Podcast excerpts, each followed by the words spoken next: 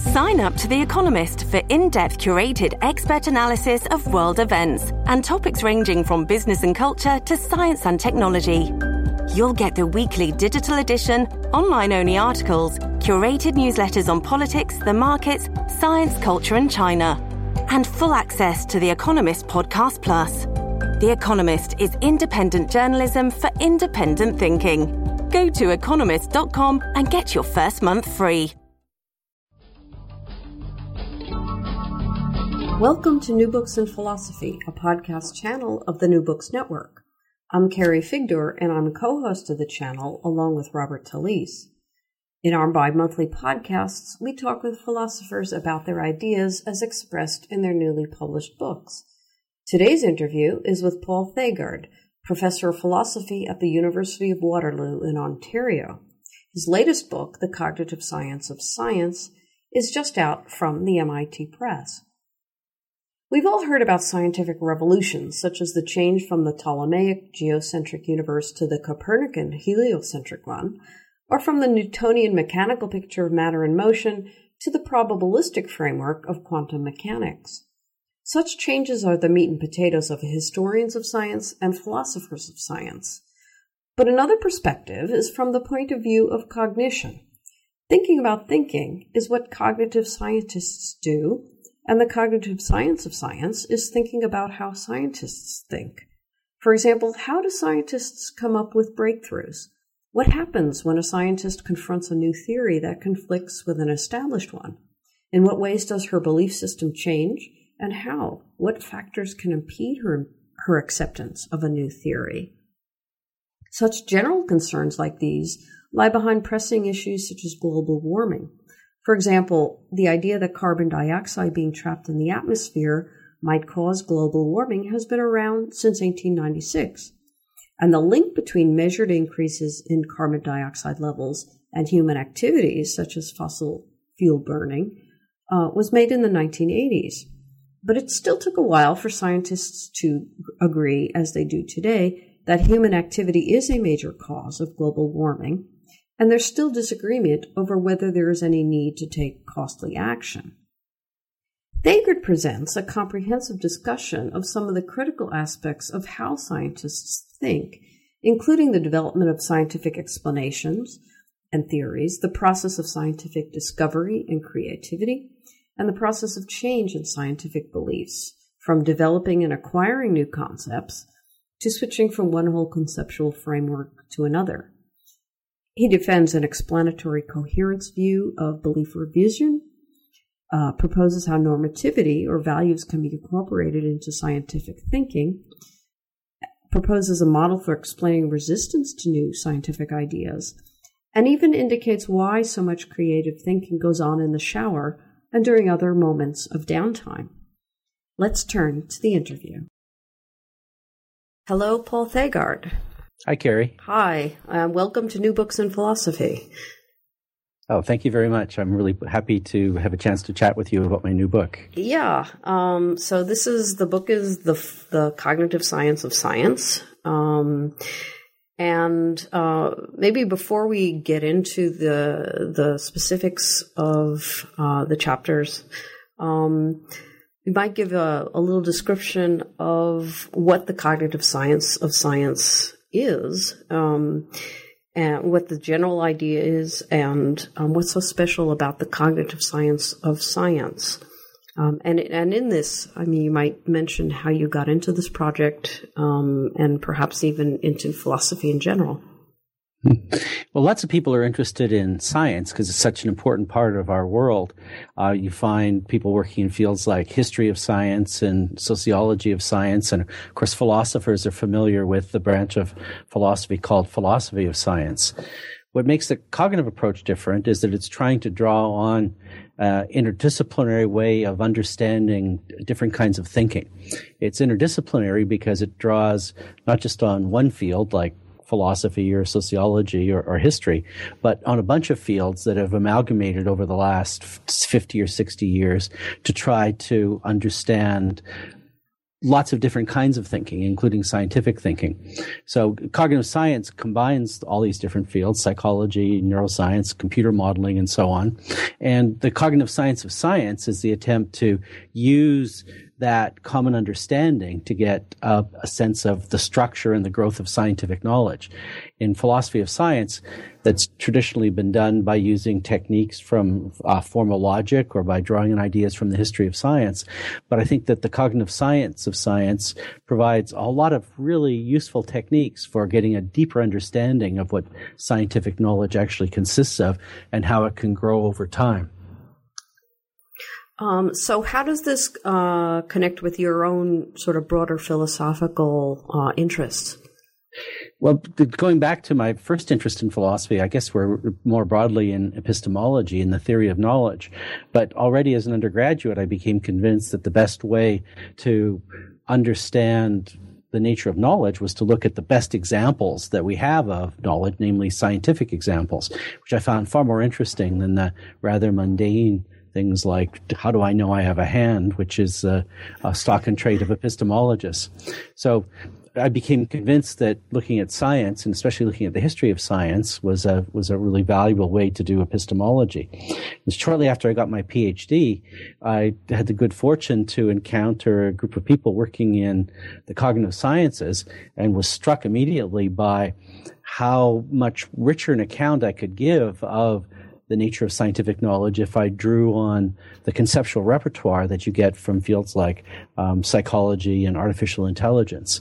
So I guess I didn't really work with this name, but I started working on the cognitive science of science in the late 70s because I was struck by how much could be added to the usual repertoire of philosophers of science by drawing on the cognitive sciences. So one of the um, uh, one of the the broader epistemological issues that you that you start with in the book um, is the topic of belief revision, right? Of how we go about updating our beliefs when we you know are presented with new evidence. Um, and you give what you call a an explanatory coherence theory. Um, and I was wondering if you could maybe say what you mean by you know if you could give an outline of the explanatory coherence theory um, as opposed to its its main competitors, I suppose. And then, um, as I understand it, one of the uh, more unusual features of of the explanatory coherence theory um, is the idea that um, emotions or emotional attitudes um, need to be taken account of within the model. Um, so, if, could you could you explain that view, please? Yeah. Well, the idea of explanatory coherence has been around in philosophy for a long time. Uh, Gilbert Harman developed a lot of the basic ideas uh, back in the 60s. And going back further, Charles Peirce's ideas about abductive inference, I think, are very relevant to thinking about how people form and evaluate beliefs based on what he called abductive reasoning, which is basically considering the extent to which uh, hypotheses provide explanations. Now, in the 80s, I realized that a formal account could be given of explanatory coherence by bringing in ideas from uh, neural network modeling, ideas called connectionist. And so I developed a computer model of explanatory coherence that's now been applied to many, many different cases in the history of science. In my 90s book, uh, Conceptual Revolutions, I showed that it could account for all of the scientific revolutions, cases where re- beliefs are revised based on, on new evidence.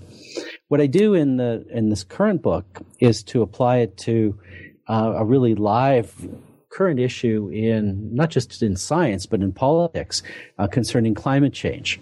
So I was asked to write an article on belief revision, but I wanted to not simply rehash uh, alternative ideas, but to apply to a new case. And so here's the basic case that applies to climate change. Uh, why is it that the vast majority of scientists now believe that climate change is taking place and is caused by human activity? Uh, at the same time that many politicians, especially in the United States, are uh, denying that fact. So there's two things to be explained there. What has made scientists who didn't think much about climate change until the last few decades almost unanimously adopt the view that the cause of global warming is uh, human activity. whereas lots of, of, uh, of politicians and oil company executives want mm-hmm. to deny that.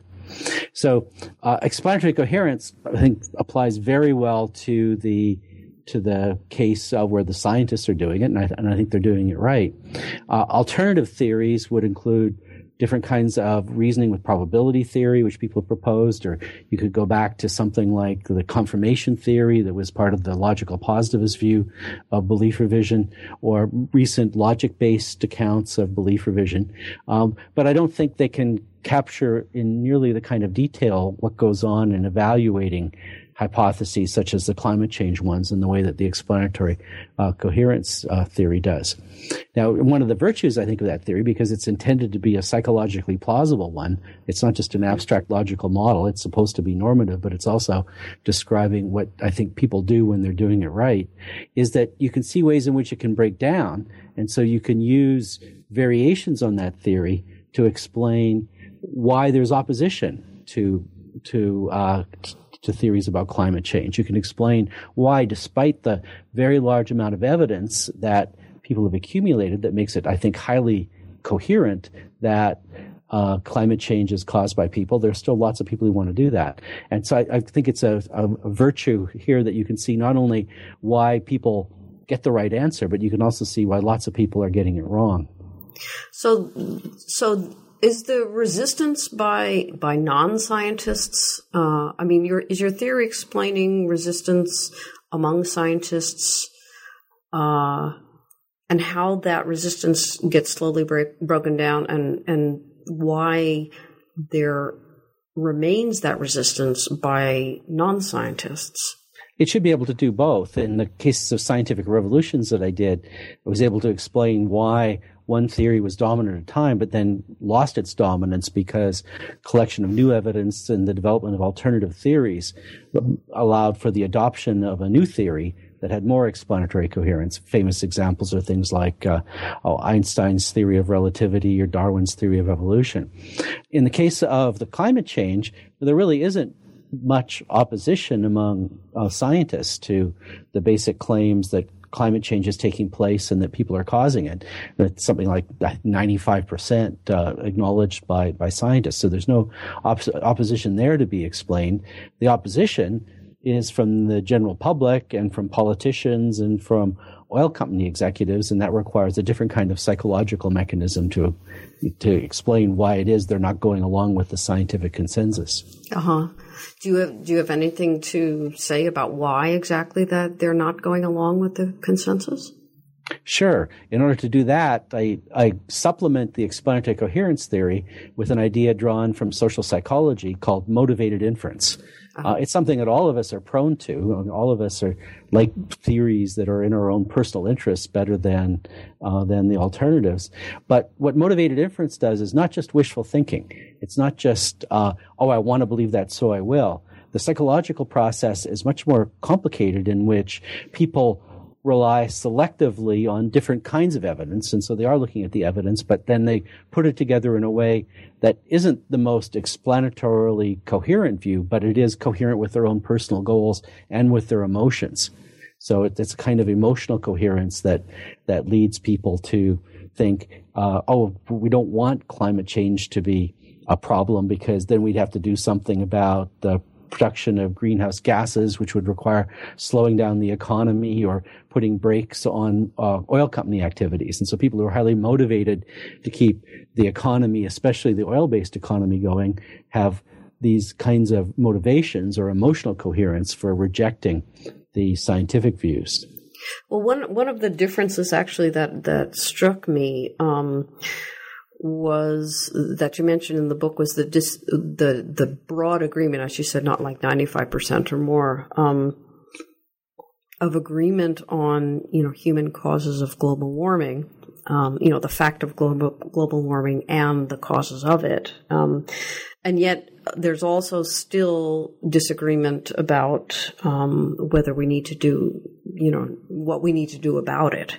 Um, with um, you know, among scientists. I mean, I, I don't mean politicians or the or the general public. Um, uh, could could you maybe say something about you know why even even among in the scientific community why that disagreement remains. Well, there you're getting into a, a different issue than explanatory coherence. Okay. Explanatory coherence is, addresses the question of, of what's true, of what hypotheses you should accept. Uh, so if you if you accept the, the the hypotheses that global warming is taking place and that humans are causing it, you're still left the problem of what to do about it. And there you end up with all sorts of different issues. I call that in uh, earlier work uh, deliberative coherence, Uh-huh. where you've got to figure out what's the best way to accomplish your goals. And that introduces all sorts of difficult problems. It basically becomes uh, questions not of science, but questions of engineering. Uh-huh. What's what, what are the best ways to engineer solutions to the climate change problem? And so there there are a lot of different possibilities, and uh, it's not at all obvious which of them will work. And so I think that's why there's much more debate about that question than about the actual fact that climate change is taking place and humans are responsible for it. Okay.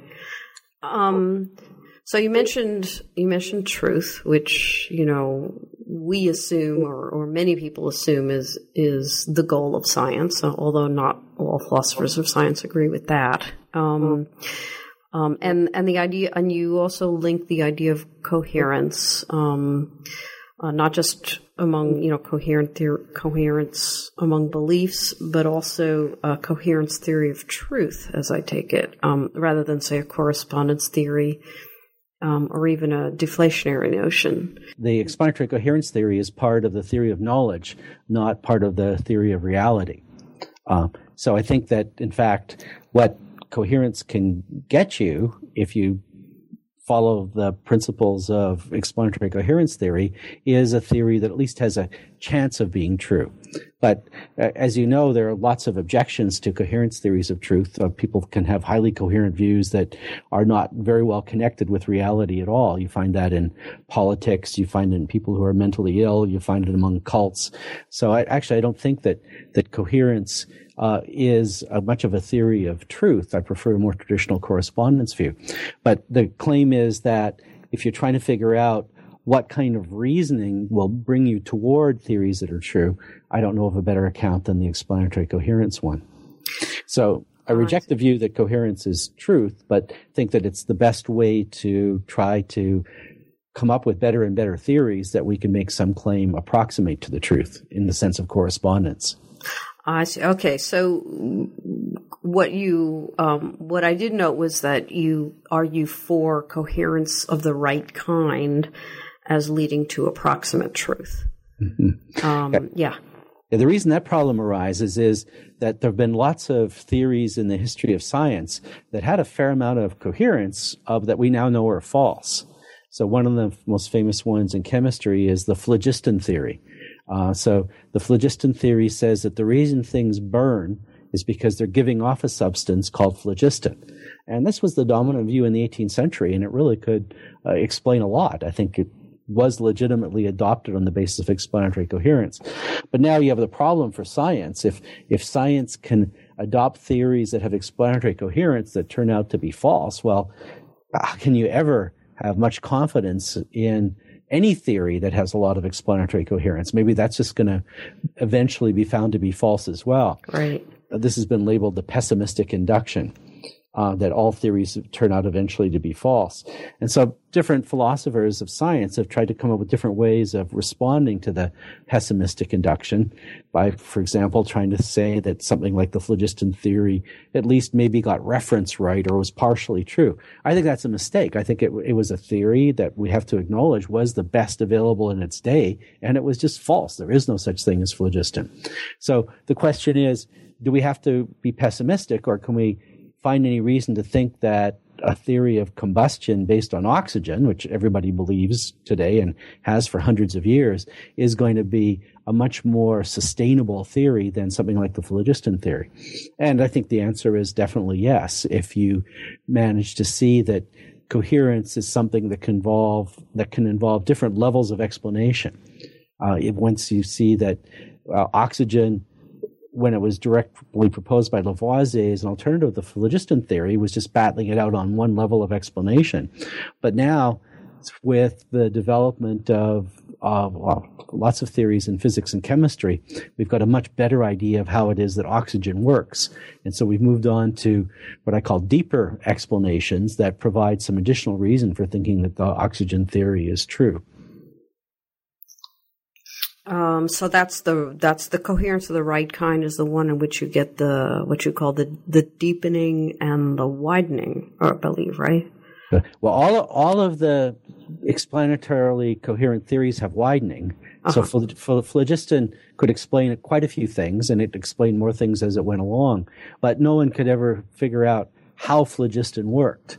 In fact, it seemed absolutely weird that uh, especially once Lavoisier found out that when you burn things, they actually gain weight rather than losing it. And so it, it had a lot of a lot of problems with it. No one could figure out how phlogiston works. Whereas now we know how oxygen works because we know how uh, atoms form into molecules, and we know how subatomic particles form into atoms. And so there's been a lot of deepening there. So if you, in cases where you've got a theory that's gotten better and better in the sense of explaining more. That's what widening is. But it also has got better and better because we can see the underlying mechanisms that make it work. I think in those cases, we've got pretty good grounds for thinking that the theory isn't going to end up in the dustbin of history along with the phlogiston theory. So, uh, so the uh, the pessimistic inju- uh, induction that you know eventually the sci- any scientific theory will be will be proven or be, will be shown to be false in the long run. You you disagree with that? Yeah, I think it was a pretty good summary or induction from a lot of early cases in science up to say the 19th century but there have been many cases since then where we see theories that have survived very well and they've just gotten deeper and deeper a great example is darwin's theory of evolution when darwin proposed his theory of evolution by natural selection it deservedly got accepted because it had, a great deal of a coherence with lots of different facts. Um, but no one really knew how some of the aspects of it are going to work. In particular, Darwin didn't have a good theory of how it is that when there's variation in parents, they pass those variations on to their offspring. He didn't have a good theory of variation. He had a, a really kind of ad hoc one. Mm-hmm. Uh, but in the 20th century, genetic theory developed, and that provided a deepened explanation of how the variations that need to be passed on from the parents in one species to their children can operate. And so that's a, a, wonderful example of a, of a theory that's been deepened and thereby got additional explanatory coherence. So like the oxygen theory, Darwin's theory, I don't think is going to be overturned because it's gotten broader and broader over the years, but it's also got deeper and deeper over the years through the identification of the mechanisms by which it operates. So, so in a sense, in in in in major areas of science, um, we can sort of see an, an end of science in a way, uh, other than you know just sort of day to day activities, but um, a sense where maybe just there aren't any more revolutions to happen. It's it's it's over. Oh, I don't see any prospect for the end of science, uh, given uh, given the the uh, well, all all current theories have uh, some problems. Just look at, for example, what's happened in uh, biology in the last decade. People thought they had genetics sorted out, but in the last decade, people have realized that the simple model that genes produce proteins that can lead to different behaviors was not right at all, and that the genes have to be chemically modified in order to do a lot of interesting things. This is called the theory of epigenetics. So biology is changing quite dramatically right now. Even in physics, there are people looking for uh, major alternatives to the two dominant theories, relativity theory and quantum theory. Uh, both of them are extremely successful in their own domains. The problem is that they're not compatible with each other. Yeah. And so people think there has to be something deeper that can unify them. That's why people are looking for different kinds of quantum gravity theories. Uh, so I don't see any prospect at all for for any of this ending. That ideally, we can just keep on getting theories that are wider and theories that are that are deeper. One of the things that happens though in these kinds of developments is you get an understanding uh, that involves not just completely throwing out the old theory like phlogiston, which turns out to be just a mistake, or or the uh, the theory that species were divinely created by by uh, uh, the decision of a deity. Uh, that one does get, get, thrown out along with Darwin, when Darwin's theory of evolution comes along. Uh-huh. But rather, I think it becomes more common to get some understanding of why the old theory was only partially correct. And so you don't actually abandon the old theory. So one classic case of that is when relativity theory came along. It did replace Newton's theory, but people still use Newton's theory all the time for building machines because it's approximately correct if you're not dealing with large gravitational fields. So I don't see any prospect for the end of science, but I think that a lot of the theories we've got now are going to survive at least as components of, of broader theories. So I, I, suppose when you said that, you know, the you didn't see the prospect of the of Darwinian, you know, evolutionary theory being overturned. Um, I I I took that as a case where, you know, within the confine, you know, obviously there's a there are different levels of of theorizing, um, but that basic framework is is it right and and there can be changes you know sort of within that framework but but there's no sense in which it makes it, makes sense to to question that framework at this point in time yeah, and I think it probably will survive in its basic form that there is evolution by natural selection. Although the understanding of how um, natural selection works is, is, something that's still up for grabs. People are still arguing about whether there's selection at the individual level or at the group level. Those issues right. aren't settled. But the general outlines of evolution by natural selection, as Darwin sketch that, I think is an incredibly good theory that's unlikely to go away. So it's not going to succumb to the pessimistic induction. Okay.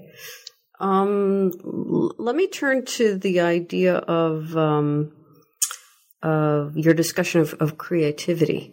Um, you know, obviously, one of the most important you know features of science, um, one of the most interesting, um, and and one in which you say that you know science students need to be sort of shown more, you know, rather than just memorizing these are the facts and these are the theories, but you know, the, these are the areas where real creativity and innovation are required. Um, uh, so, could you explain a bit about uh, your view of of uh, scientific creativity through what you call a combinatorial conjecture? Sure. Uh, let me just step back a bit because sure. I think that the whole topics about discovery and creativity are one of the ways in which a cognitive science approach has got uh, enormous advantages over what can be done otherwise. Within a framework of formal logic or within a purely historical account, it becomes hard to explain how it is that people in these cases scientists get to come up with creative new ideas and it was really the the an interest in in discovery people like Darwin that most intrigued me about looking to cognitive science. And initially, back in the early days of of uh, cognitive science, psychological models were the best way to go. But one thing that's that's happening now that I think is really exciting in cognitive science is it's increasingly possible, both theoretically and empirically, to look at the brain processes that are doing it. So we could think about creativity as involving new concepts, but we can think about concepts as patterns of activity in in the brain. Mm-hmm. Uh, and so that means we can start to think about the neural processes as well as the psychological processes that are responsible for for creativity. Now, one of the psychological processes that people have long been interested in is the idea that new ideas come about just by combining old ones. Um, many 20th century writers on creativity have uh, discussed it. Uh, Margaret Boden's one of the best known, but the idea actually goes back to the 19th century. So far, I've been able to trace it back to someone with the improbable name of George Washington Bethune, oh who wrote a book about genius in the middle of the 19th century. Uh, so, but it's an idea that lots of people have had, and I think it's a powerful one that it's not a mystery where ideas come from. They don't just get pulled out of the air. The way you get new ideas is to combine old ones. Uh, so one of the chapters in the book is intended to be a kind of a test of the conjecture that all creativity requires combination of previous representations. Many people have assumed it. In fact, I assumed it, uh, but uh, somebody challenged me on it and said, "Well, how do you know that that's true? What's the evidence for it?" Because people usually just give it anecdotally. They just say, "Oh, well, think about Darwin. He had uh, evolution and he had natural selection, which he got by analogy to thinking about breeding, and so that's where natural selection comes from. It's definitely a combination, but who says that's all of creativity?" So for that chapter, what I decided to do was to take not just one or two case studies, but to look at lots of examples. And in particular, I looked at 100 examples of scientific discovery and 100 examples of, of uh, invention, technological invention, and tried to show that all of them involve combination. So the, the combinatorial conjecture is the idea that discovery and creativity aren't anything magical. They're just a matter of the mind putting together ideas that it already has into some new sort of package, which I think turns out to be true. Well, I guess there's there's two different ways in which um, I'm, I'm, not sure. The, okay, one way to think of it is you know you put two things together, um, and another is you put two things together and then something you know sort of emerges. Um, you know, not in other words, uh, there are there's the the idea that um, uh, composition, uh, you know, something is nothing but the parts, and composition where you get a whole that is something more than the parts. And I wasn't sure which of those two views of of combinatorial conjecture regarding concepts um, you you intended? Oh, there's certainly lots of possibilities for emergent here. Uh, I don't think uh, emergence is anything very uh, um, mystical. It's emergence takes place when you end up with a whole having uh, properties that are important that aren't either properties of the parts or a simple sum of the properties of the parts. Right. And there's loads of cases in which that happens in, in science, and I'm perfectly happy to think of the combination of ideas as being one like that. Um, so take the example I gave before, when you take uh, natural processes going on in um, all all different species, and you take the idea of selection, which was familiar to Darwin because he was a breeder, mm-hmm. and you mm-hmm. put them together, you get natural selection. And that's different from what people were previously talking about is going on in nature. And it's certainly different from what goes on in the breeding experiments where where people are quite intentionally trying to produce a dog with a longer nose or something like that. Uh, so yeah, emergence can definitely happen as a result of the combinations of ideas. Otherwise, you wouldn't get the powerful new explanatory techniques which science is producing all the time. You you also mention um, in terms of creativity, uh, uh, looking more at creativity in terms of developing new methods. Um, and and what occurred to you, you know, this was an area you thought that that requires more research, right? It wasn't something that you went into, but it was something that you that you said um, is a really fruitful you know area for for new research. And one of the um, uh, what occurred to me was optogenetics, right? The um, uh, new methods of of looking at neural activity. Um, could you maybe say something? Uh, you know, I know you didn't write a lot about this in the book. Um, could you maybe say something about why um, that's such a an interesting new field for looking at in terms of in terms of uh, scientific creativity?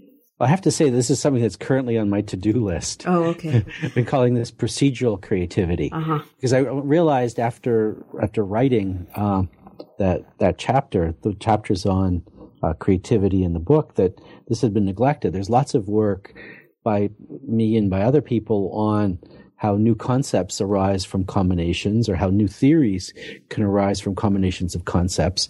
But I only realized partly through some work I've been doing looking at artistic creativity that the development of new methods is really important too. We think of things, for example, uh, um, in in literature as the stream of consciousness way of writing that became popular in the early 19th century. So there are new literary techniques in the same way there are scientific techniques like the optogenetics ones you you mentioned that are really important. But actually, I don't know any literature at all in any of the fields that are interested in creativity and discovery that have looked at these sorts of methods. So what needs to be done is uh, uh, acquisition of or identification of a lot of different key kinds of of procedural creativity that takes place and I try to get an understanding of the sorts of reasoning or the sorts of combinations that go into them. But I, I wish I had an answer for you now, but that's yeah. that's intended for a book on creativity I hope to write someday. Well, uh, and one other thing about creativity was um, uh, I once came across uh, an interview with with Lyle Lovett, um, in which he says uh, something like, um, "You know, the shower is just so incredibly a creative place to be, and you know, he's not sure why. It's maybe it's the hot water or something like that. Um, mm-hmm. Why is it that that some uh, some contexts uh, are more conducive to, to creative thought than others?"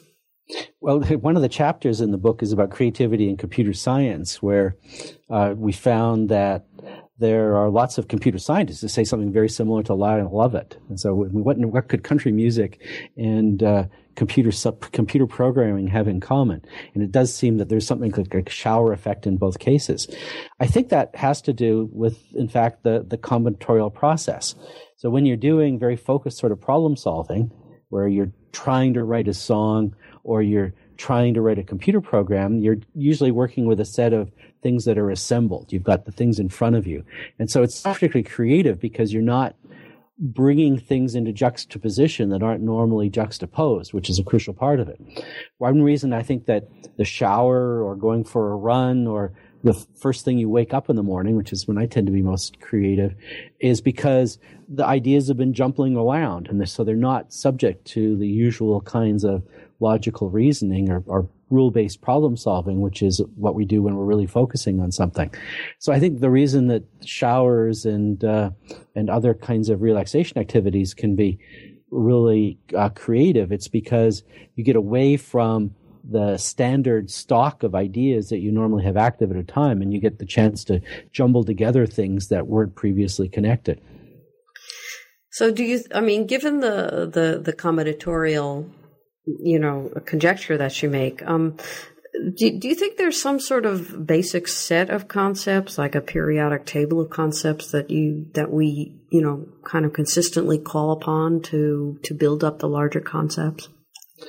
Maybe down at some uh, some really fundamental level.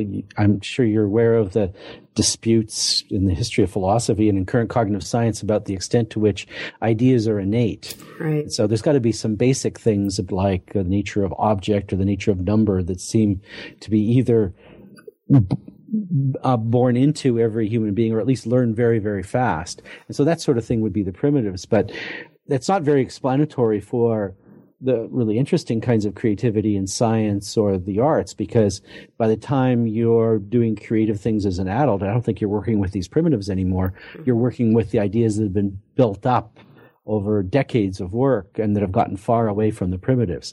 So it's not a way of combining the the primitive ideas that babies are born with or acquire right away. It's rather a matter of taking the stock of ideas that are around in the science of the time and coming with new ways to combine them. Um, so let, let me just um, uh, get more specific on on the the concept or the issue of uh, conceptual change, um, which is which has gotten a lot of attention throughout the philosophy of science, um, and in particular, uh, you know, from Thomas Kuhn and the whole issue of um, incommensurability between conceptual frameworks. So you present uh, a nice series of examples um, in which you're comparing different conceptual frameworks um, for explaining um, theological, qualitative, and mechanistic. Um, and of course, this is this is very very relevant today when we're we're talking about explaining the mind mechanistically through through neuroscience and down from there to you know lower biological uh, mechanisms. Um, so maybe you could say something about um, the difference between these frameworks. Maybe going through one of your examples, um, and uh, and then um, I guess how you bridge the the incommensurability issue. Mm-hmm. That's a fascinating question. So maybe the best example to pick is the one where uh, most people are more familiar with, and I am too, is just the question of mind. How do we understand how mind works? So traditionally, and among people who still have traditional views, the basic understanding of mind is theological. The, the mind is the soul. It's something that God made uh, to enable people to think with. And so that would be the explanation.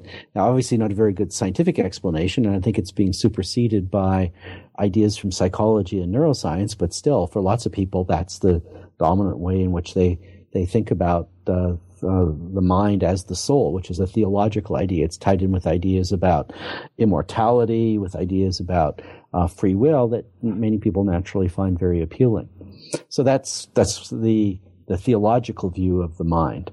Qualitative ideas are ones where you try to associate some kind of a feature uh, with with the mind, not necessarily a theological feature, but something that's supposed to be a, a special uh, property. Uh, I'm not sh- perhaps a better example of that. It comes from biology, where people had theories of life in the 19th century that said that things are alive because they have a vital force. Uh, some versions of of dualism that aren't theological are a bit like that too. I think that there's properties of of mental phenomena that are just qualitatively different from anything physical. What I think has happened routinely, though, in the philosophy, in the history of science, is that um, the theological and the qualitative explanations have given way to a, a, mechanistic one.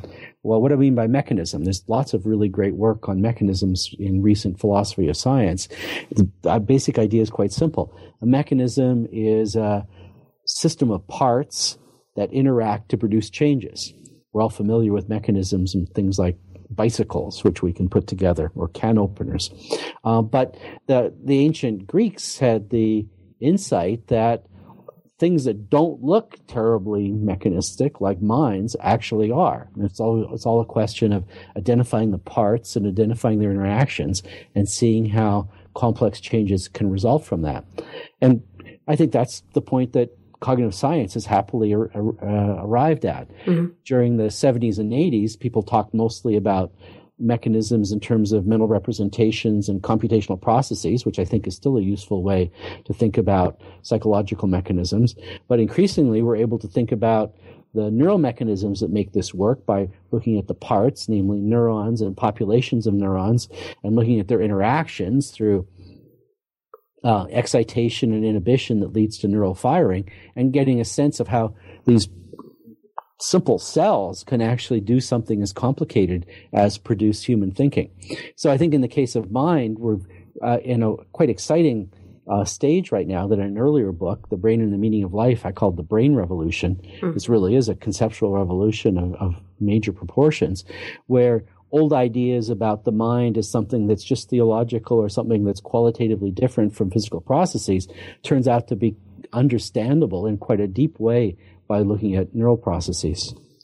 Do, do you see the the the the representations? You know the I guess old computational sorts of models. Uh, how do how do you see those fitting into this new neuromechanistic uh, approach? How do I see what fitting in with the the new? the you know what you mentioned about uh, you know mental representations and um, I guess the, the sort of the older computational models of information processing. I think that this is these, all these older ideas of information processing are now integratable with uh, new neural ideas. So the very last chapter of the book provides a hint of how I think this is starting to work. I, I give an account of what I think scientific concepts are uh, in terms of some very new ideas about uh, how neural processes operate that originate with my colleague uh, Chris Eliasmith. Uh, he's got a book coming out later in the year from Oxford that I think is actually uh, a, well revolutionary might be too strong, but momentous certainly isn't. What he's developed is ways of thinking about scientific concepts or concepts in general, but also mental representations in general as being carried out by by neural networks. The early ideas about neural networks that uh, became prominent in the 80s simply weren't strong enough to account for how different kinds of complex inferences can be made by people when they're doing interesting sorts of problem solving or language use. I think Chris has got an idea that he calls semantic pointers that provides a way of seeing how very simple kinds of neural parts, namely the, the neurons, the cells, if there's lots of them and they're interacting in complex ways, can carry all the properties that have been attributed to, to concepts. And so what I did in the last chapter is apply uh, Chris Eliasmith's idea to uh, to scientific concepts as a way of getting at uh, well a lot of the different aspects that they're supposed to have.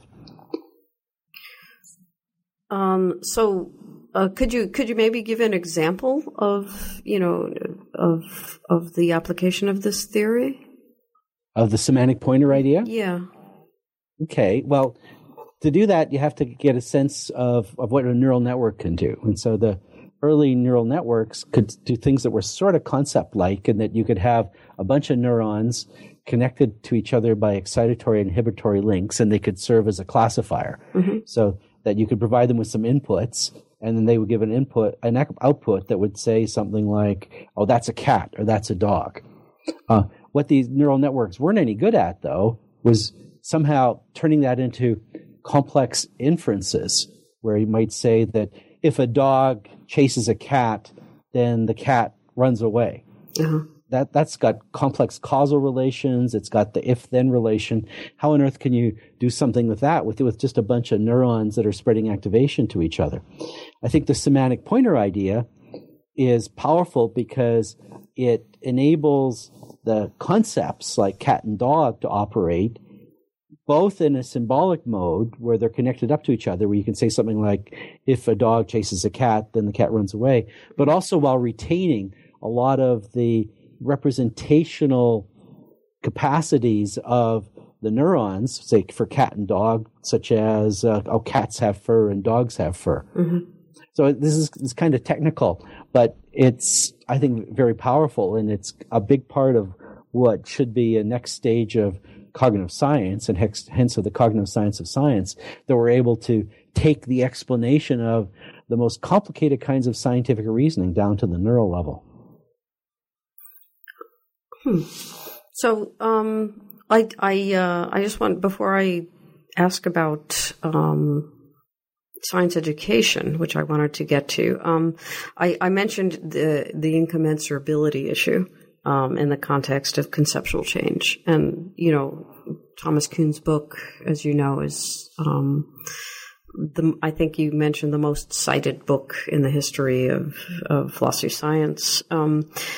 And you say that, um, uh, and I'm, I'm, quoting here, um, fine grained and philosophically informed analysis of conceptual development does not support Kuhn's radical claims about scientific revolutions.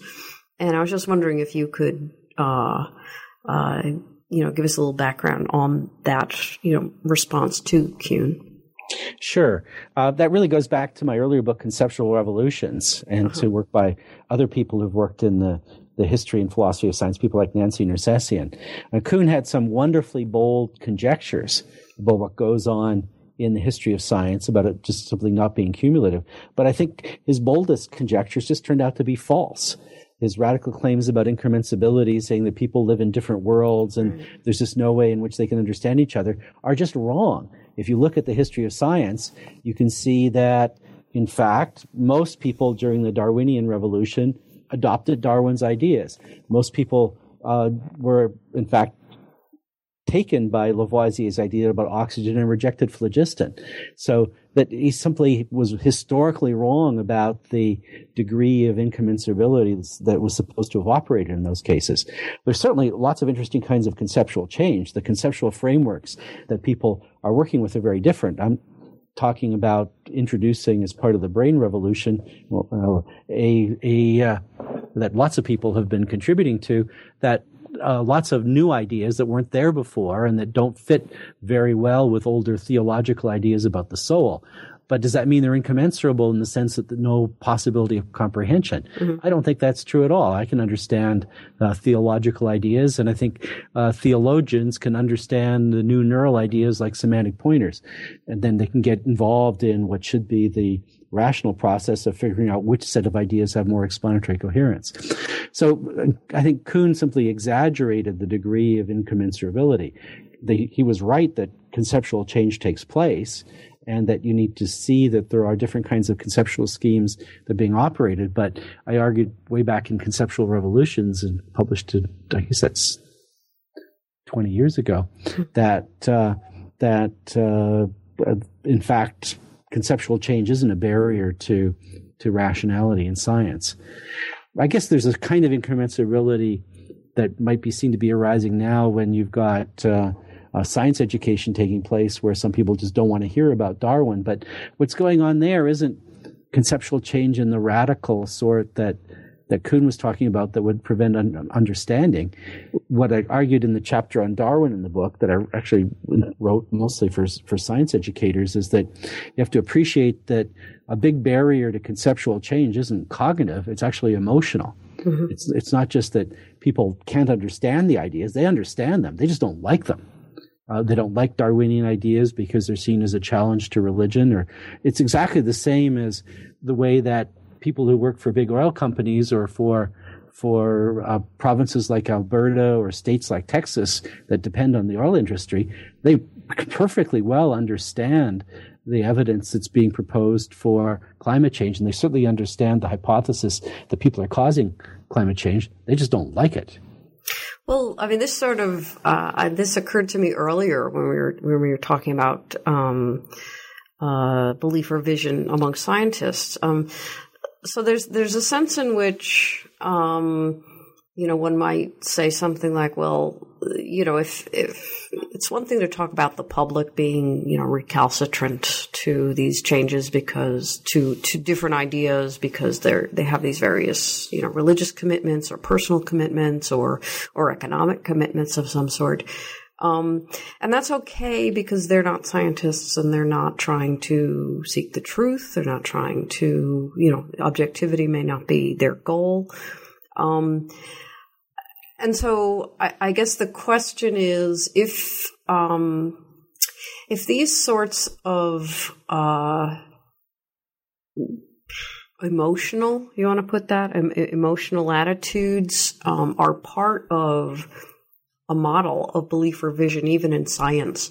To to what extent does that appear to undermine undermine um, the idea of science pursuing, you know, ob- pursuing truth and, and and being objective, the the objectivity of the scientific enterprise? It makes it really complicated uh, because you can't say that oh it should be obvious that if people just manage to plug in the right probabilities everyone will come to the same conclusion uh, people aren't probability engines i think they're coherence engines and the the mind doesn't the human mind doesn't neatly compartmentalized into cognitive and emotional components everything you know about the brain finds that what we think of as cognitive parts are intensely interconnected with what we think of as the more emotional parts of the brain. And in fact, I think that's a good thing for decision making and also for deciding what's important enough to think about. The fact that emotion and cognition are tightly integrated in the brain is actually a strength, not a weakness by and large. That's what provides us with the kinds of focus and motivation that can only be put artificially into, into computers. So that's a, basically a, a good thing that we've got that, but we'd have to realize that sometimes it leads to serious distortions. It can allow people who have got the knowledge uh, to to recognize climate change as a problem and still continue continue to ignore it, or it can allow people who ought to know enough biology to see that evolution by natural selection is a powerful explanation of the origin of species, but nevertheless want to circumvent it. Um, so it's it it shows just how deeply psychological these kinds of conflicts are. So, so how would you describe then uh, the notion of objectivity in science? partly at the individual level and partly at the social level. Uh-huh. I don't talk in this book much about social processes, although that's certainly an important part of science where one person's biases are not the same as others. And so having people operate in groups can be one way of at least canceling out the personal motivations. But a lot of it, I think, is just a matter of, of training and education uh, so that uh, scientists are by and large trained to appreciate how theories can be evaluated based on the evidence. They get a sense of what evidence is. They get a sense of what studies are good and repeatable and robust and done in a reliable way using good instruments. And so that's part of, of scientific training. And I think it would be a very good thing if people much more broadly had a sense of of what the difference is between good evidence and uh, and uh, and worthless evidence something even that I think philosophers could stand to use. You still find people in uh, uh, different kinds of analytic philosophy of mind who think that their own intuitions about stories they've made up about people tell you something about the mind, which is a very different notion of evidence than you'll find in scientists who get a sense through their training and their experience of what makes an experiment good evidence or not. Yeah, um, yeah, the issue of science education. You one, one of the things that you that you wrote, uh, I thought was was extremely provocative. Um, you said that in, uh, science education involves cultural remediation and even psychotherapy, uh, in addition to more cognitive kinds of instruction. Um, and so I was wondering, well, does that does that mean uh, that anyone who's say skeptical about the methods of science uh, in favor of uh, religion, or or as you just mentioned, you know, the dictates of intuition, um, is it is anybody who's skeptical about science in those ways in, in need of psychotherapy? Well, I didn't mean to suggest that they were mentally ill. I didn't mean psychotherapy. But I mean, one of the things that, that psychotherapists tend to do with people is this is a, the cognitive kinds of psychotherapy, not Freudian kinds.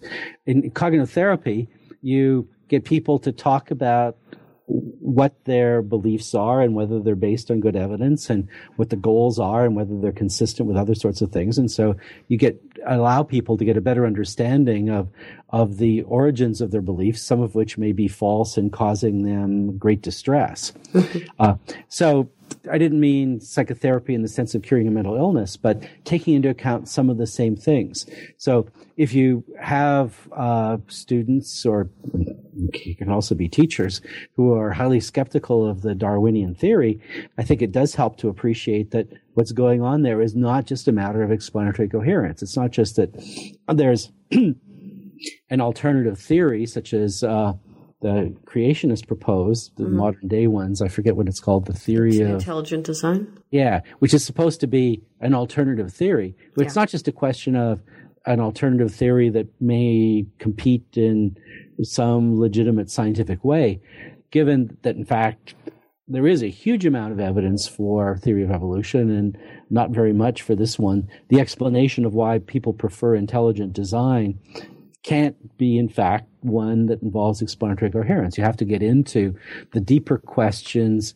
that are intensely emotional, that are tied in with goals. The goal in this case is that people want to retain their traditional religious views. And I think if you try to ignore that and try to say, oh, it's just a question of scientific evidence, you're not going to understand why the, the large opposition to Darwinian theory still survives in some jurisdictions. Do, do you see some sorts of similar obstacles to um, to accepting a, a, more mechanistic view of the mind as well? Oh, definitely. That's a case where the conceptual change is is not just cognitive; it's also emotional. Yeah. Lots of people just don't like the idea that mind operates on mechanisms. I get this, this in teaching quite often, usually by about halfway through my introduction to cognitive science that I teach to 100 students or so uh, a year.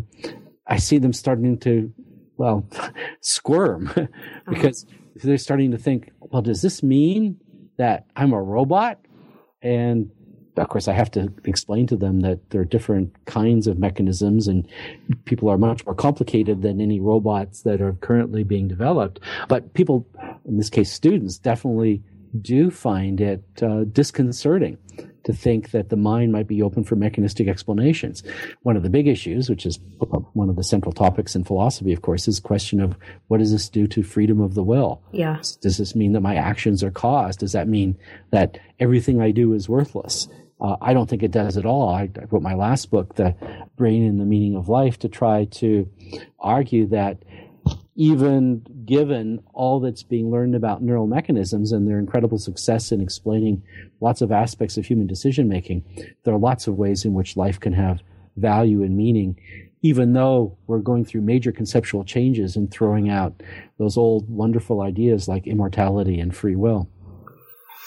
Um, well, that, that's sort of the two different questions. We're we're starting. To, we're running out of time, but I did I did want to um, pursue two two two strands of of what you just said. Um, um, one is the idea that you know we are in this sort of conceptual revolution in a way, um, and that at some point your students, uh, mine too, you know, sort of say, "Well, geez, am I am I just a machine?" And of course, it all depends on what you mean by a machine. There are different kinds. Um, and there's there was a comment that you made in the book um, that uh, emer- the ideas of emergence are are hard. Um, and uh, I was I was interested in pursuing, you know, why exactly why you thought that was. Um, and then uh, for a final question, um, the idea of values in science, you know, where where these um, uh, where values are su- uh, supposed to, you know, play a role in science when it's not a a negative one of of you know, producing bad types of bias. Um, so could you could you say something about those two issues? One, the emergence. Yeah, those are both really important, but I, I think they're they're separate. Yes, they so are. start with emergence. Uh, Micki Chi is a psychologist who's done a lot of work looking at the difficulty that students have in considering processes that are emergent. I think a lot of the problem there comes because people in general have got much too simple a view of causality. We're quite happy with causality where A causes B and maybe B causes C, but where you've got say interactions between A and B that are together over time producing C, then people people get really confused. So I think it's just a complexity of causation that people don't understand very well. Mm-hmm. It's extremely important for understanding the mind at a couple of different levels because take something like the notion of a representation. A representation is not usually the property of an individual neuron. It's an emergent property of a whole bunch of neurons interacting with each other. And so that's a kind of, of, uh, of emergence of representation that isn't obvious. Similarly, the most complicated sorts of thought processes we have, say, for example, evaluating hypotheses based both on its explanatory and emotional coherence, that's extraordinarily emergent at a higher level. And so without things like the kinds of computer models that we're developing nowadays, it's very hard to understand. So I think that part of the resistance to to mechanistic views of mind is not is difficulty in appreciating these kinds of uh, emergent neural processes. Mm-hmm. Uh, but a part of part of it is also tied to values because of the fears that we've been talking about. The fears that this kind of view of mind would counter our values about people's freedom. For example, I don't think there's free will, but I think that autonomy a, in a different way is actually a very important value that people have, where autonomy means that you're doing things that are not being coerced by other people or that are not happening because you've got some kind of uh, diseased brain function operating. And so autonomy, I think, is a perfectly good value that we can retain. Uh, so what sometimes you have to do is when you're engaging in a scientific revolution is to be prepared to change not only your your concepts but also your values in a way that I think can benefit people. I don't go into that much in this book, but in the earlier book on the brain and the meaning of life, I talk a lot about needs. I think that you can have scientifically validated notions about needs that provide an idea of what values people ought to have. And so the question of of emotional values can in fact be addressed in much the same rational way that the question of what are the good explanatory theories. It's different because it is a normative question, but it's uh, it's it's definitely open to rational discussion. Well, that's very, very interesting. It would be, it would be great to, to pursue that. But, um, I think we're, we're out of time. Um, so maybe you could just say a word, uh, about what your next project will be after, um, yeah, what the next project is going to be. Uh, thanks. So a lot of what I'm trying to do now is to expand the explanatory power of the cognitive sciences, psychology and neuroscience, into the social sciences.